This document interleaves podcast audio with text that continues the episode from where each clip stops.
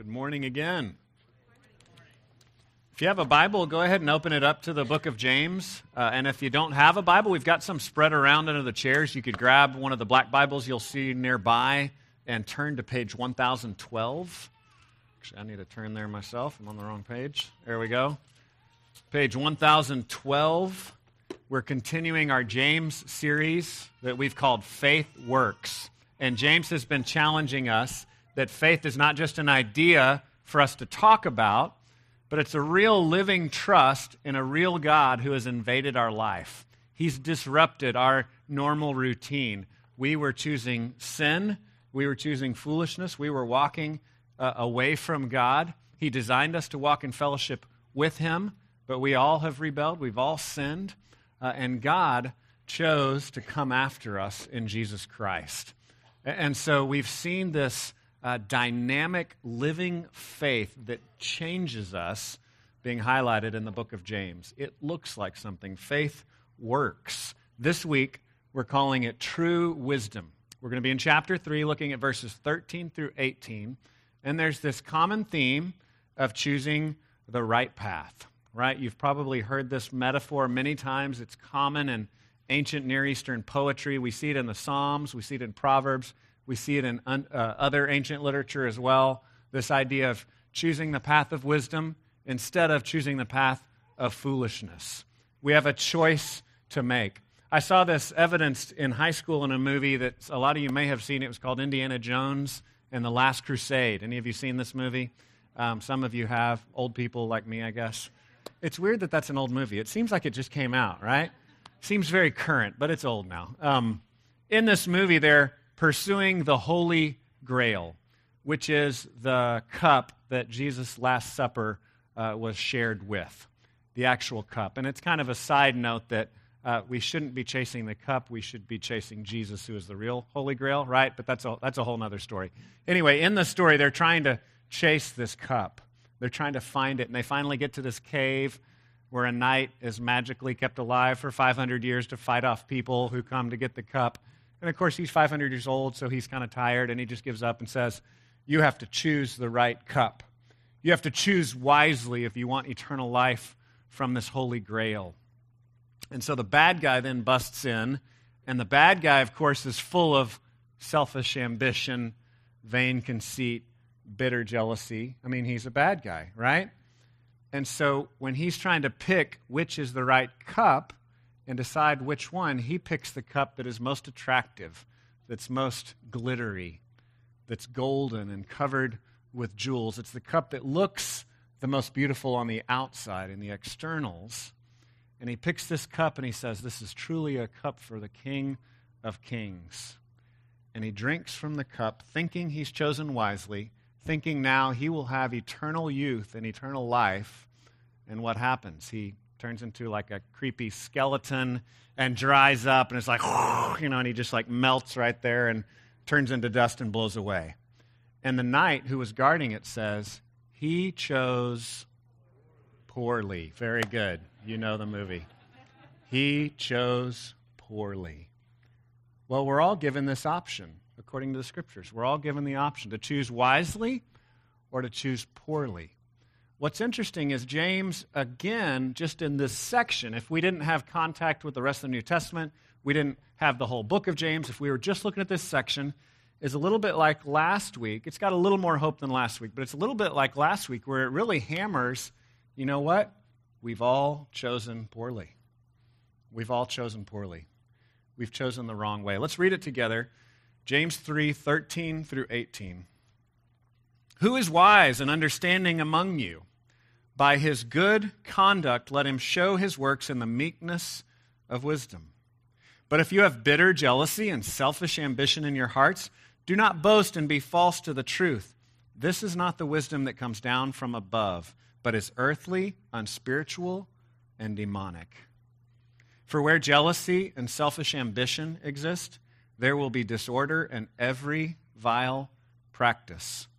But the wisdom from above is first pure then peaceable, gentle, open to reason, full of mercy and good fruits, impartial and sincere.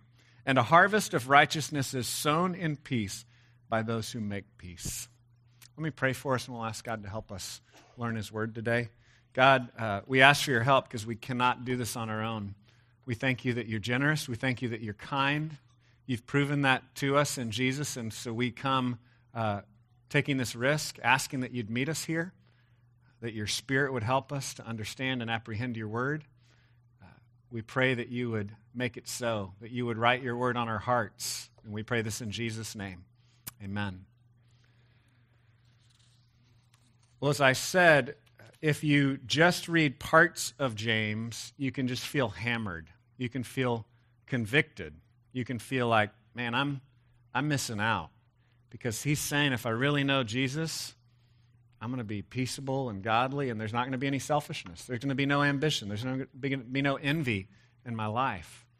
And for those of us that are honest, that's scary because we're all there, right? We all know there's ambition and selfishness and envy and jealousy in our hearts. So it's a very convicting book. James is very convicting and he presses us, but he presses us so that we can realize the depth of our need and find hope in Jesus. Uh, one of my professors in seminary, when he was outlining this particular section, he said the outline goes something like this This is the wisdom we should choose, right? This is what it should look like. And then this is the wisdom we did choose ambition, selfishness. And then this is the wisdom that chooses us. I think that's a beautiful way to think about it. There's the wisdom we should choose, the way God made us to live this good life meekness, humility, wisdom. There's the wisdom we've actually chosen it's selfishness, ambition, envy, jealousy. And then there's the, the wisdom that chooses us, the wisdom that comes down from above. The whole gospel story is we can't work our way up to God by making wise choices, but He comes down to us in Jesus. We were broken, we were lost, we've all sinned, we've all turned from the Lord, we've all done our own thing, we've all denied what He's made us for, and yet He comes to us in Jesus. He says, I'm going to pay the price. I'm going to rescue you from yourself. So we have reason for hope, even while we're convicted that we are sinners, that we are selfish, that we have strayed. So the first thing I want us to think about is that we should show true wisdom. This is the wisdom we should choose. This is what it's supposed to look like, right? He just in this first verse says, This is what wisdom looks like. Verse 13 Who is wise and understanding among you? By his good conduct, let him show his works and the meekness of wisdom. It's coming back to this theme again, where he's countering something he doesn't say right here in this verse, but he keeps saying it so much in the rest of the book that we know that's what he's talking about. Don't just talk about it, show it right? So many of us religious people, we talk about it. We could quote theology, we could recite creeds, we could say true things about God, but we don't actually live it out. We don't actually express it in our daily life. So he's coming into this context. He's challenging people, both official teachers and also just everyday people who say, I know the true facts about God. And he's saying, okay, if you think you're really wise, show it to me. If you really think you have wisdom, show it to me. It's impossible to study truth and really know it without living it, according to Christianity. That might work in other subjects of study, right? You might be an expert in engineering and practice bad engineering. You might know true things that you could pass a test on about certain techniques or skills or things you've gotten degrees in and not actually practice what you've learned. But in Christianity, we're taught you can't really know it unless you live it. You don't have wisdom if you're not living wisdom. You don't know truth if you're not living truth. Who is wise and understanding among you? By his good conduct, let him show his works in the meekness, the humility, the meekness, the gentleness of real wisdom. This word, good conduct, is an interesting word. It, it could be translated a beautiful life, the good life, right? It's this word from kind of the ancient Greeks and ancient cultures of this beautiful life that you put on a pedestal, the, the life that attracts us all, the life that we wish we lived. He says that's what real wisdom is it's a life lived. It's not just talk, it's not just ideas, it's not just doctrine, it's not just coming to a religious club or joining a group, but it's actually live, living it out. This goes back to what we saw a couple of weeks ago that faith is vindicated in the court of life by the good works that we do by actually loving people, by actually serving each other and helping each other out. I grabbed a picture of a judge in a courtroom to, to stir this image once again in our mind that James hammered so hard in chapter 2. Our works must vindicate what we think and believe in our heart. Not only must they, but they do. It's not so much a must, it's just a reality.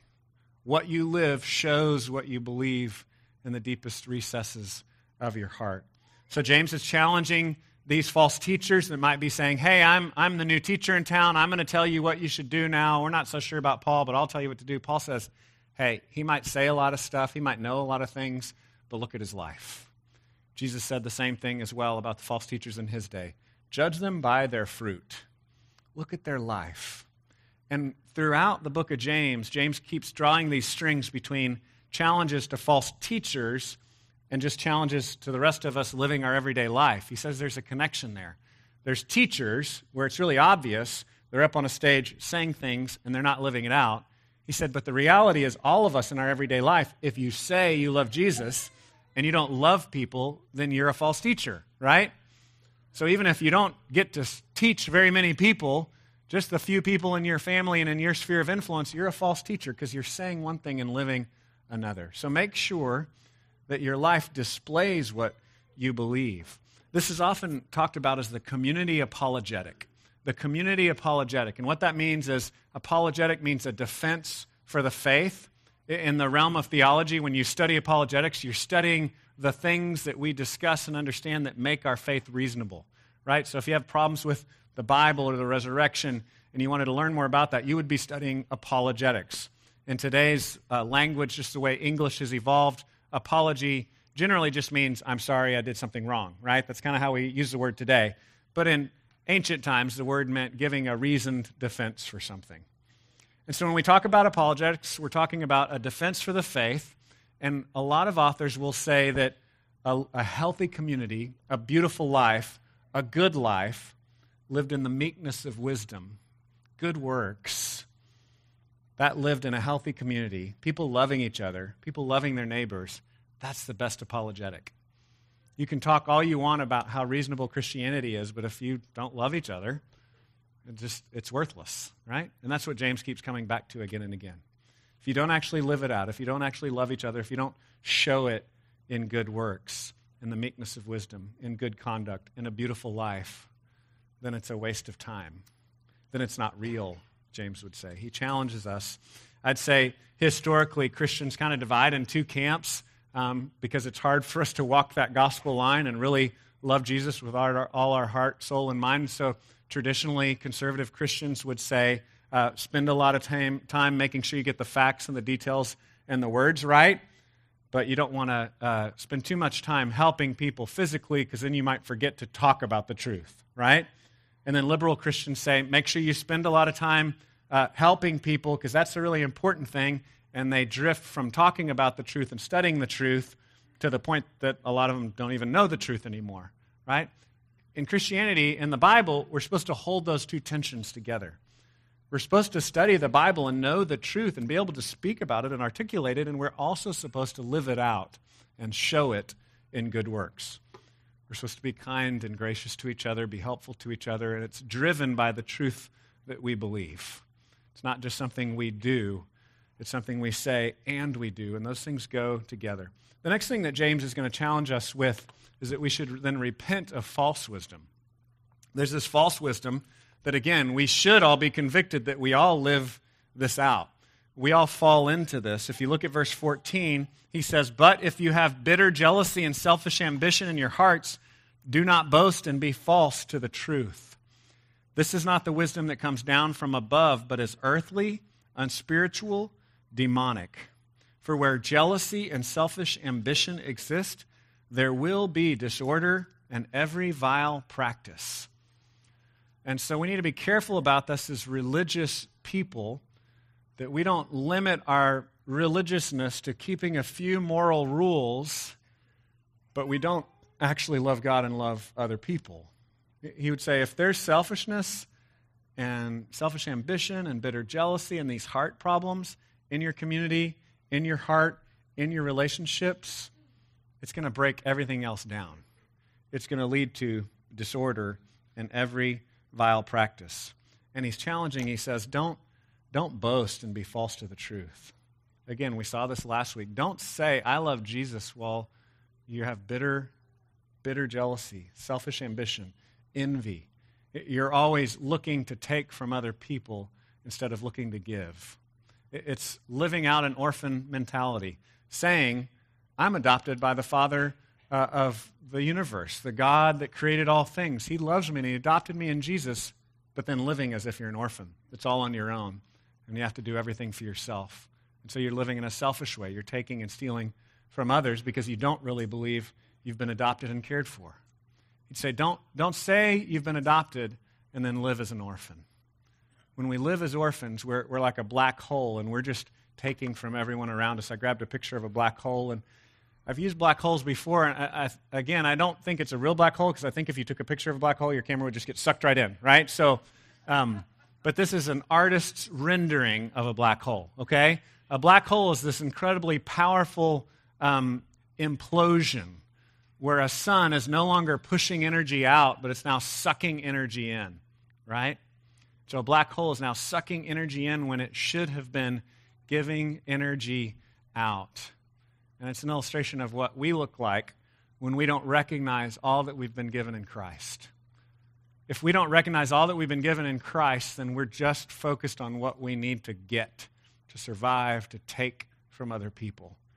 But when we are just blown away by all the generosity of God to us in Christ Jesus, that He's forgiven our sins, that He cares for us, that He loves us, then we begin to see the here and now as not an opportunity to build our own little empire of dirt, but it's an opportunity to give to others because we're heirs, because we have all things.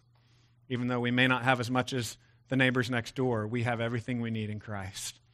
So then we hold our things loosely and we have a spirit of generosity. And we're no longer demonstrating this bitter worldly wisdom, this wisdom that says, no, you need more things to get ahead.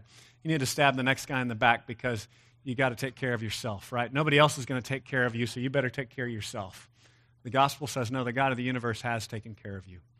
Maybe everybody else has betrayed you. I know some of you right, right here this morning are thinking, that's just stupid. Everyone has stabbed me in the back. I've got to take care of myself.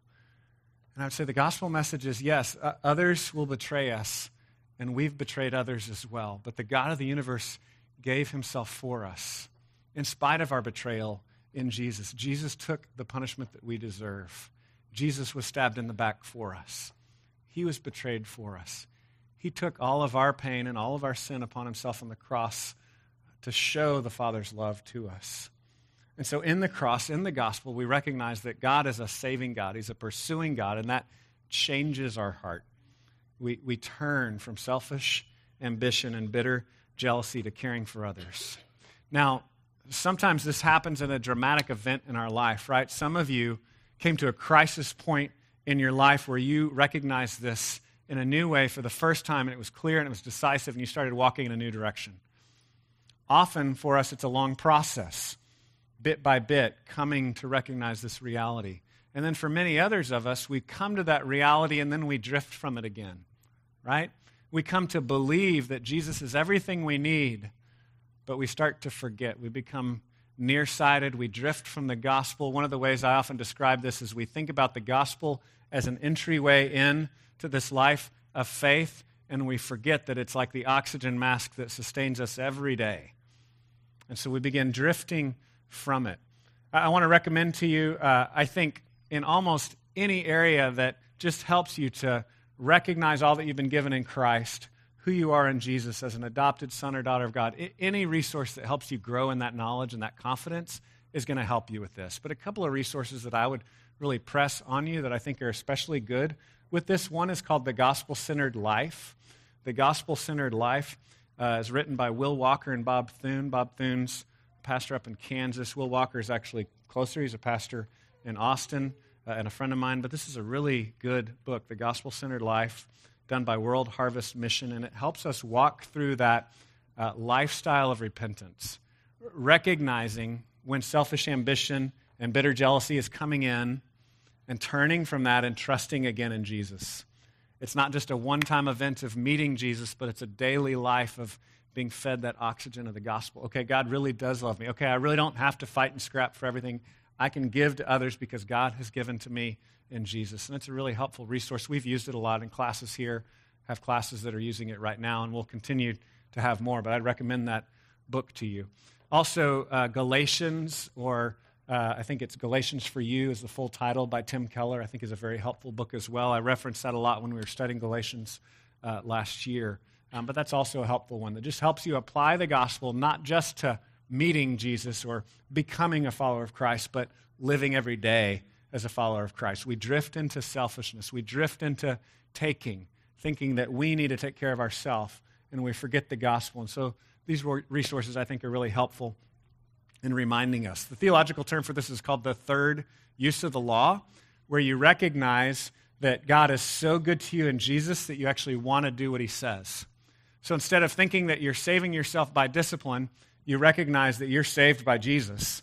And then discipline becomes a desire of your heart because you begin to trust God and you begin to say, I actually think I want to do what God tells me to do in his law and you have a new outlook on it, right? And so that's this growing relationship we have with God, and it is progressive, and we grow in it. One of the things that I've recognized over the years is that there can be a lot of people that talk about the faith, but just the dynamic of this beautiful life of someone that's not selfish, that's not ambitious, but actually cares about you, it just melts your heart. When you meet those kinds of people, in real life, it, it changes everything. I was at a pastor's conference several years ago, and there were all these ministry booths.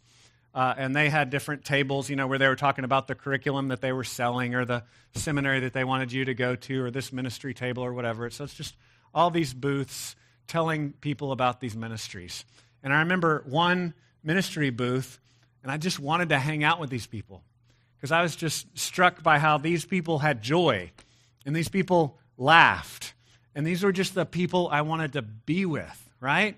Because they were generous and they had a sense of humor and they cared about other people. They were self forgetful and they loved others.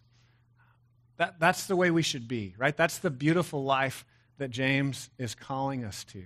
He's calling us to live this kind of life where we're generous, where it looks different. It's not just morals that we're keeping, it's not just that we obey God's law, but we actually care about other people.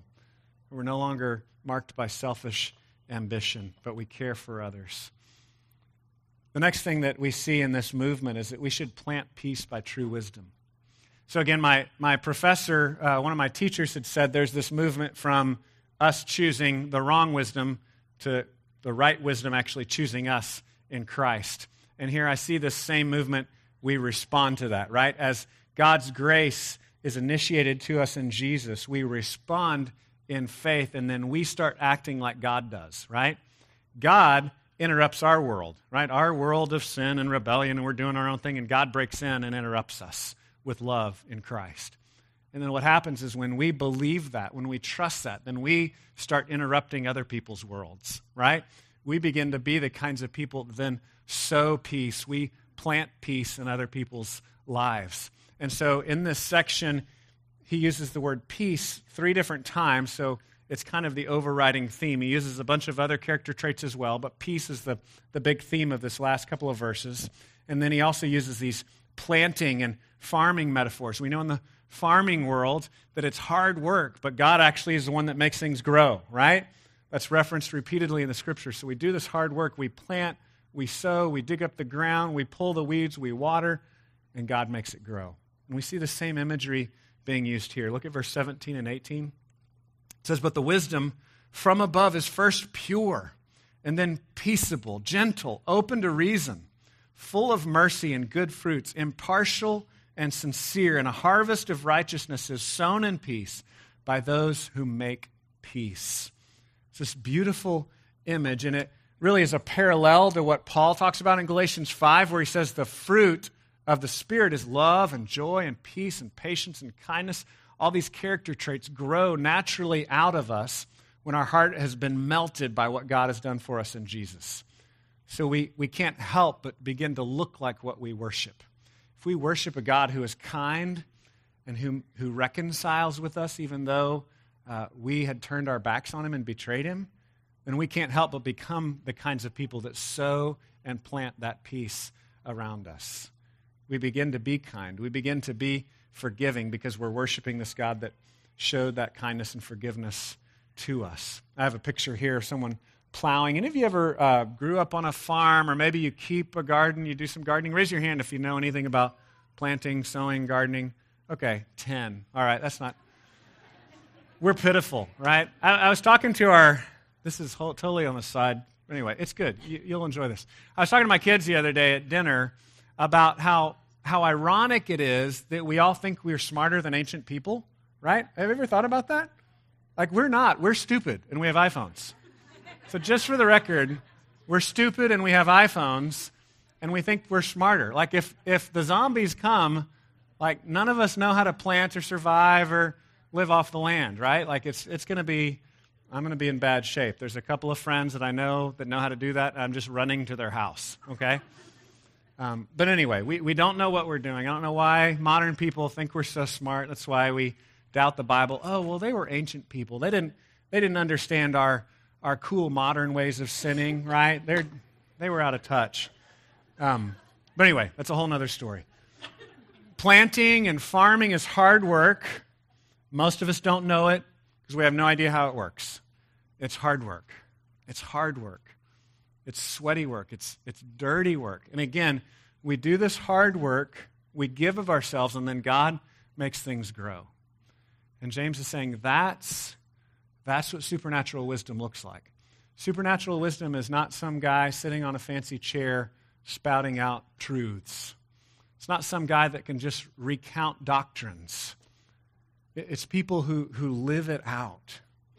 It's people who sow and plant peace in other people's lives. I love how this is a parallel, the fruit of the Spirit in Galatians. It's also very relational. Galatians 5 is relational as well, but this one seems even more relational to me than Galatians 5 does. It says you're, you're pure, you're peaceable, you're gentle, you're open to reason. Like people could have a conversation with you. It says you're full of mercy and good fruits, impartial and sincere. It's not something you can fake, right?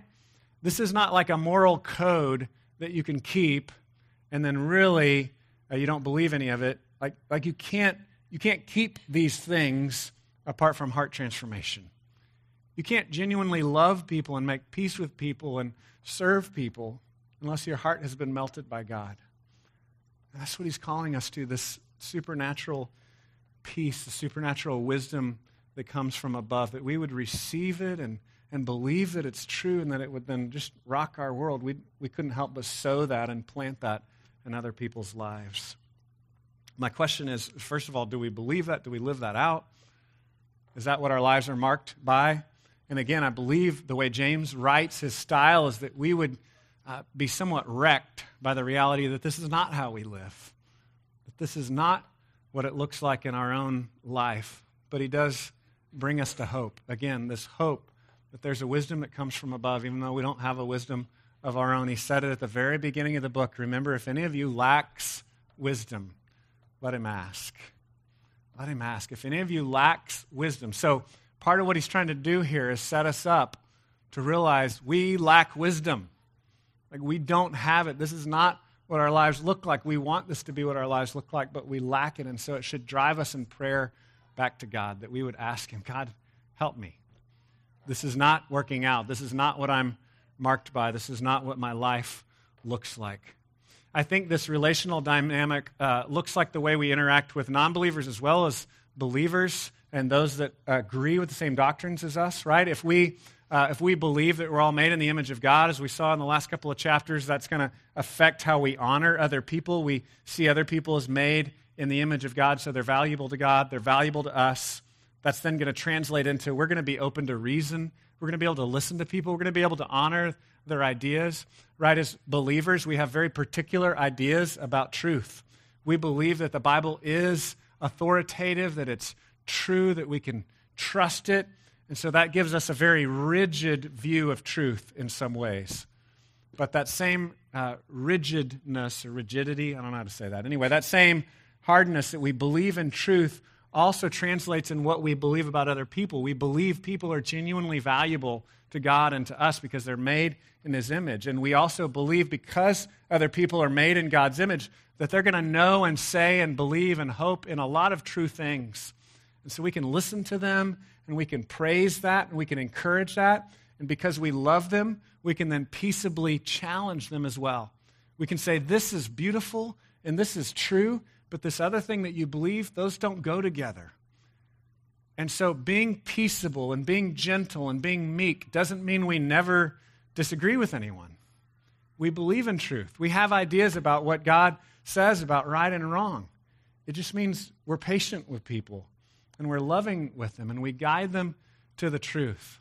Our culture's gotten to a point now where we have started to believe that if you love someone, you'll affirm everything they say, which means we don't believe that truth exists any longer. And I would say, no, if you really love someone and they're doing something that's dangerous, you'd say, hey, I, love you, and because I love you, I want you to know that, that this could hurt you. And because God loves me and showed me that, I want to show you that as well.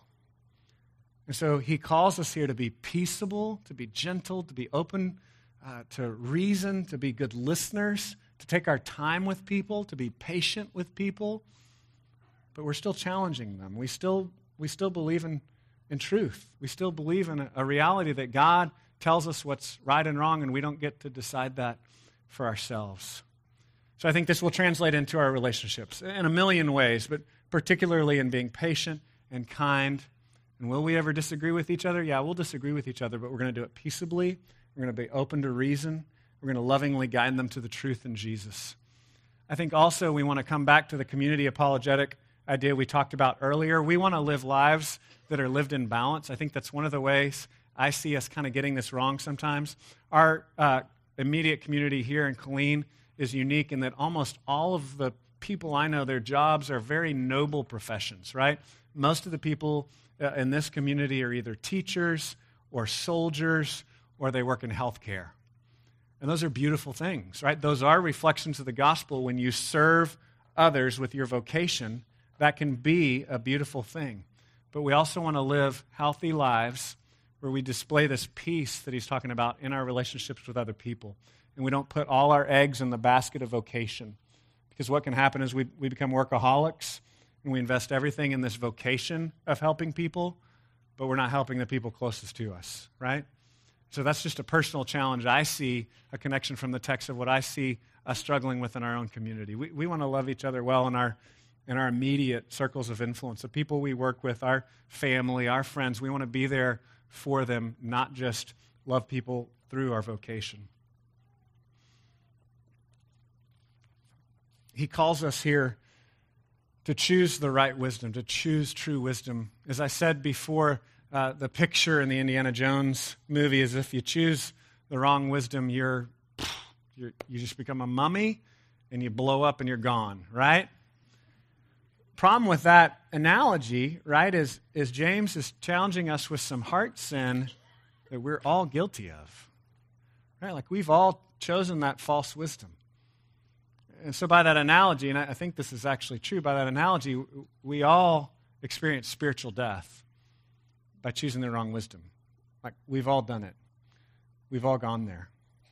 There's this beautiful picture of the gospel in Ezekiel 37 where the people of Israel have chosen the wrong wisdom. And they're a valley of dry bones.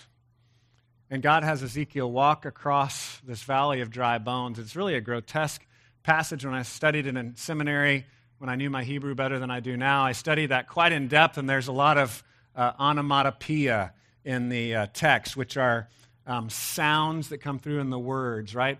He's walking across bones and they're grinding and they're creaking, and it's just a grotesque image of death. And he tells Ezekiel to speak, to speak the word of the Lord. And when he speaks the word of the Lord, these dry bones come to life. Flesh comes back on them. And so, what I want you to see in the picture of James chapter 3 and what James has been doing to us a lot is he's taking us all the way to, man, things are really bad. Things are worse than I thought.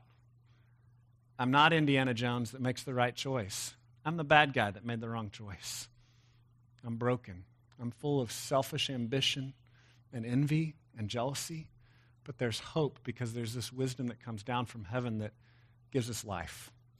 After we're already dead, after we've already dried up and blown away, He pulls us back together in Jesus. Let me pray for us, and then we'll respond together in worship. God, we thank you. We thank you for the new life that you give us in Christ, that you are a resurrecting God, you prove that through Jesus, that your spirit of power raised him from the dead, and now you offer that spirit to us. So, God, we confess to you this morning we lack wisdom. We all live out this selfish ambition, this bitter jealousy, this envy we want to take instead of giving because we don't uh, believe that we have what we need. God, we confess that to you and we receive the hope that you offer to us in Jesus, that you've given us everything we need in Him, that true wisdom is found in Him. Lord, help us to receive it, help us to walk that out so that we would be a changed people, so we would love well, that we would plant peace in our relationships and in our lives. We pray this in Jesus' name. Amen. We have the opportunity to share in communion today, and as we remember the story about pursuing the Holy Grail.